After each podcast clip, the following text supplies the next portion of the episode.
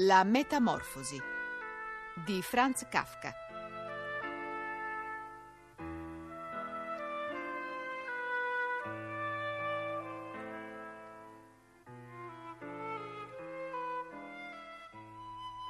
Lettura integrale in 10 puntate diretta da Luigi Durissi.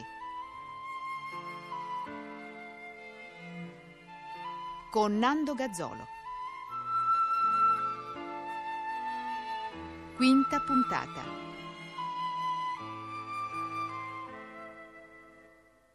Fino del primo giorno, il padre espose alla madre e alla sorella la situazione finanziaria e le prospettive della famiglia. Di tanto in tanto s'alzava di tavola e toglieva dalla piccola cassaforte, salvata cinque anni avanti dal fallimento della sua azienda, un documento o un libro di appunti. Gregorio lo sentiva aprire la complicata serratura e richiuderla dopo aver tolto quanto cercava. Questi discorsi del padre furono la prima consolazione che Gregorio provò nella sua prigionia. Gregorio credeva che suo padre non avesse salvato nulla. Il signor Samsa almeno non gli aveva mai lasciato credere altrimenti e lui non aveva mai fatto domande. A quell'epoca L'unico pensiero di Gregorio era di fare dimenticare alla famiglia il rovescio che li aveva messi alla disperazione. Si era buttato pieno d'ardore nel lavoro, diventando subito da piccolo commesso viaggiatore. Un'ottima posizione, grazie alla quale i successi si trasformavano in denaro sonante, sotto forma di provvigione.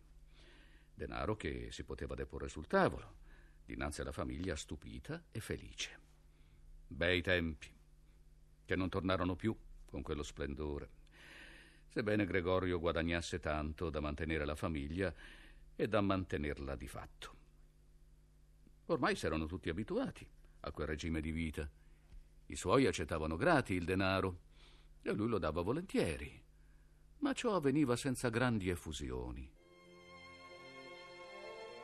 La sorella gli era più degli altri vicina e Gregorio s'era proposto in segreto di farla entrare l'anno successivo in conservatorio, sperando di fronteggiare in qualche modo la spesa considerevole per far felice la ragazza, che a differenza di lui adorava la musica e amava suonare il violino. Fratello e sorella parlavano spesso del conservatorio durante le brevi apparizioni che Gregorio faceva in famiglia, ma come d'un sogno irrealizzabile. I genitori non volevano sentire neppure quelle innocenti allusioni, ma Gregorio pensava seriamente alla cosa e si riprometteva ad annunciarla con solennità la sera di Natale.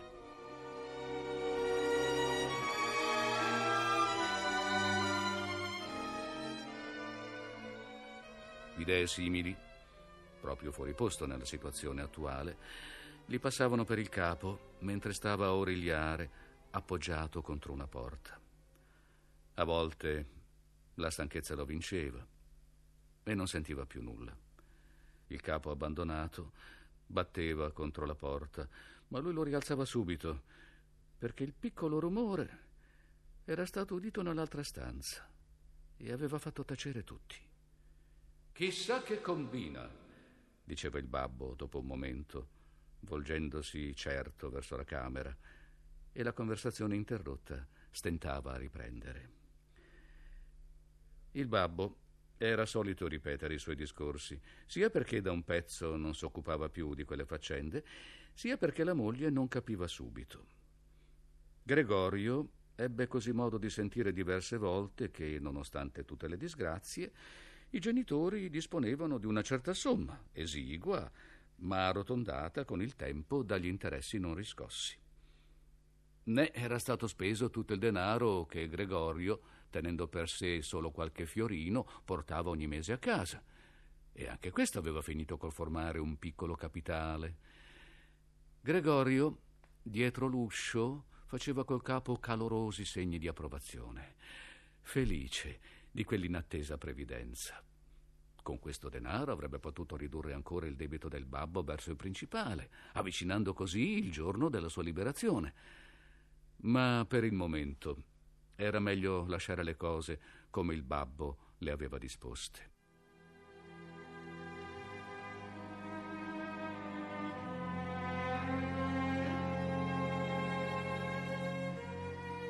Il denaro accantonato non bastava per far vivere la famiglia di interessi. Sarebbe durato un anno, due al massimo.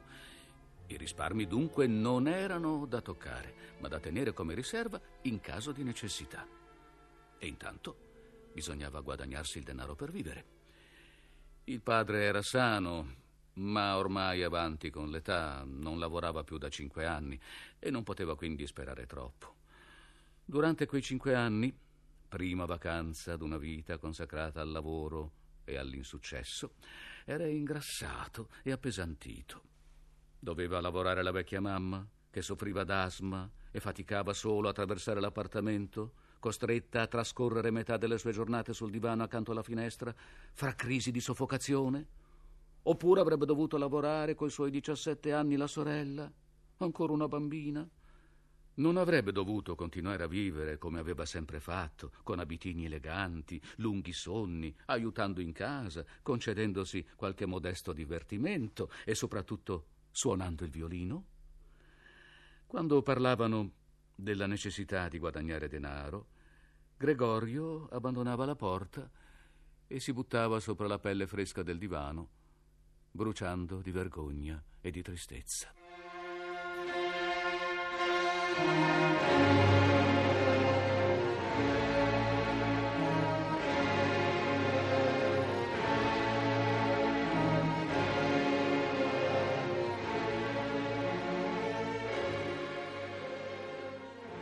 Spesso rimaneva sdraiato sul divano tutta la notte, senza chiudere occhio grattando la pelle per ore e ore.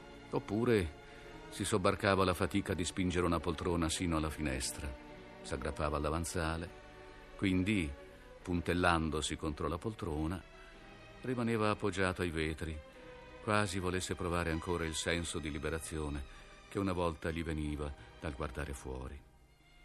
La vista gli si abbassava ora di giorno in giorno. Non riusciva più a vedere, per esempio, l'ospedale di fronte mentre una volta lo aveva con sua rabbia, sempre davanti agli occhi. Non fosse stato sicuro di abitare nella Charlottenstrasse, una via tranquilla ma centrale, avrebbe potuto credere che la sua finestra s'apriva su un deserto, in cui il grigio della terra e del cielo si confondevano. Bastò che l'attenta sorella vedesse due volte la poltrona accanto alla finestra perché, pulita la stanza, rimettesse la poltrona nello stesso posto, avendo cura di aprire le imposte interne. Se Gregorio avesse potuto parlare con la sorella, ringraziarla per quanto faceva per lui, questi servizi non gli avrebbero pesato. Ma, condannato al silenzio, soffriva. La ragazza faceva del suo meglio per rendere la situazione meno penosa e via via, in effetti, ci riusciva con l'andare del tempo, Gregorio a sua volta acquistava sempre più coscienza del suo stato. Già l'ingresso della sorella era per lui terribile. Appena entrata, sebbene badasse sempre a risparmiare ad altri la vista della camera, senza richiudere la porta, correva alla finestra e la spalancava d'impeto con mani impazienti, come se soffocasse. Restava poi al davanzale respirando profondamente, anche se faceva molto freddo. La corsa e il fracasso spaventavano Gregorio due volte al giorno. Per il tempo che la sorella s'affaccendava nella stanza, lui rimaneva tremante sotto il divano, pure sapendo che la ragazza gli avrebbe risparmiato tante angosce se fosse potuta restare con la finestra chiusa in una stanza dove era lui.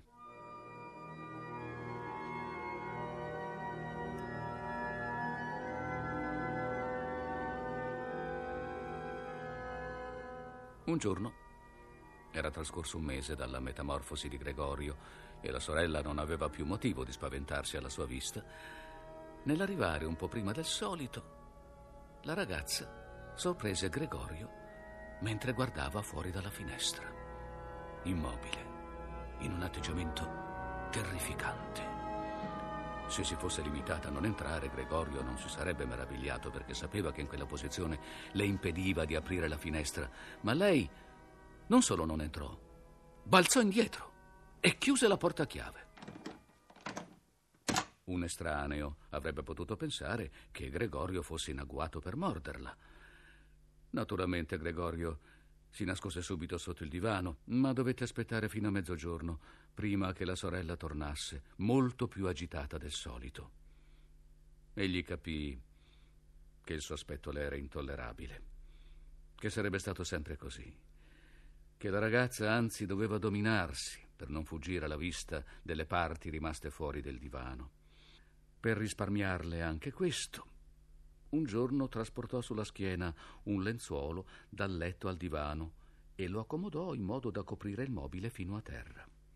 L'impresa gli costò quattro ore di fatica. Se la sorella avesse trovato che il lenzuolo era inutile, avrebbe potuto toglierlo perché Gregorio, era chiaro, non poteva gradire quella segregazione. Ma il lenzuolo rimase al suo posto.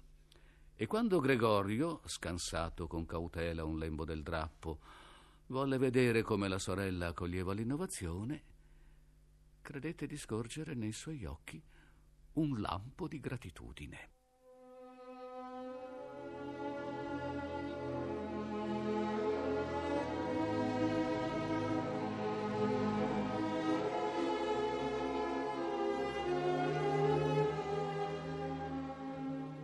Le prime due settimane i genitori non poterono decidersi a entrare da lui. Li sentiva spesso lodare la sorella, cui prima rimproveravano di essere una buona nulla. Il babbo e la mamma a volte aspettavano fuori dalla camera di Gregorio che la figliola avesse finito le pulizie per farsi minutamente raccontare com'era la camera, cosa aveva mangiato Gregorio, come si era comportato, se non aveva notato per caso un lieve miglioramento. Non dovette passare troppo tempo perché la mamma manifestasse il desiderio di visitare Gregorio, ma il babbo e la sorella la trattennero, adducendo ragioni che Gregorio ascoltò attento, con piena approvazione. In seguito dovettero tirarla indietro a forza e nel sentirla gridare Lasciatemi andare da Gregorio, dal povero figlio mio infelice, non volete capire che devo vederlo. Gregorio pensò che forse sarebbe stato bene se la mamma fosse entrata da lui non tutti i giorni, ma poniamo una volta alla settimana. Essa capiva le cose molto meglio della sorella, che con tutto il suo coraggio era solo una bambina e s'era forse assunta un compito tanto pesante solo per incoscienza infantile.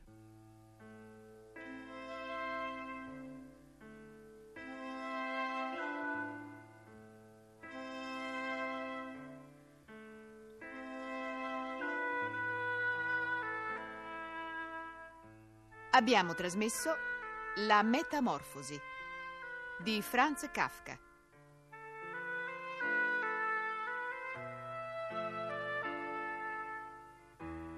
Quinta puntata.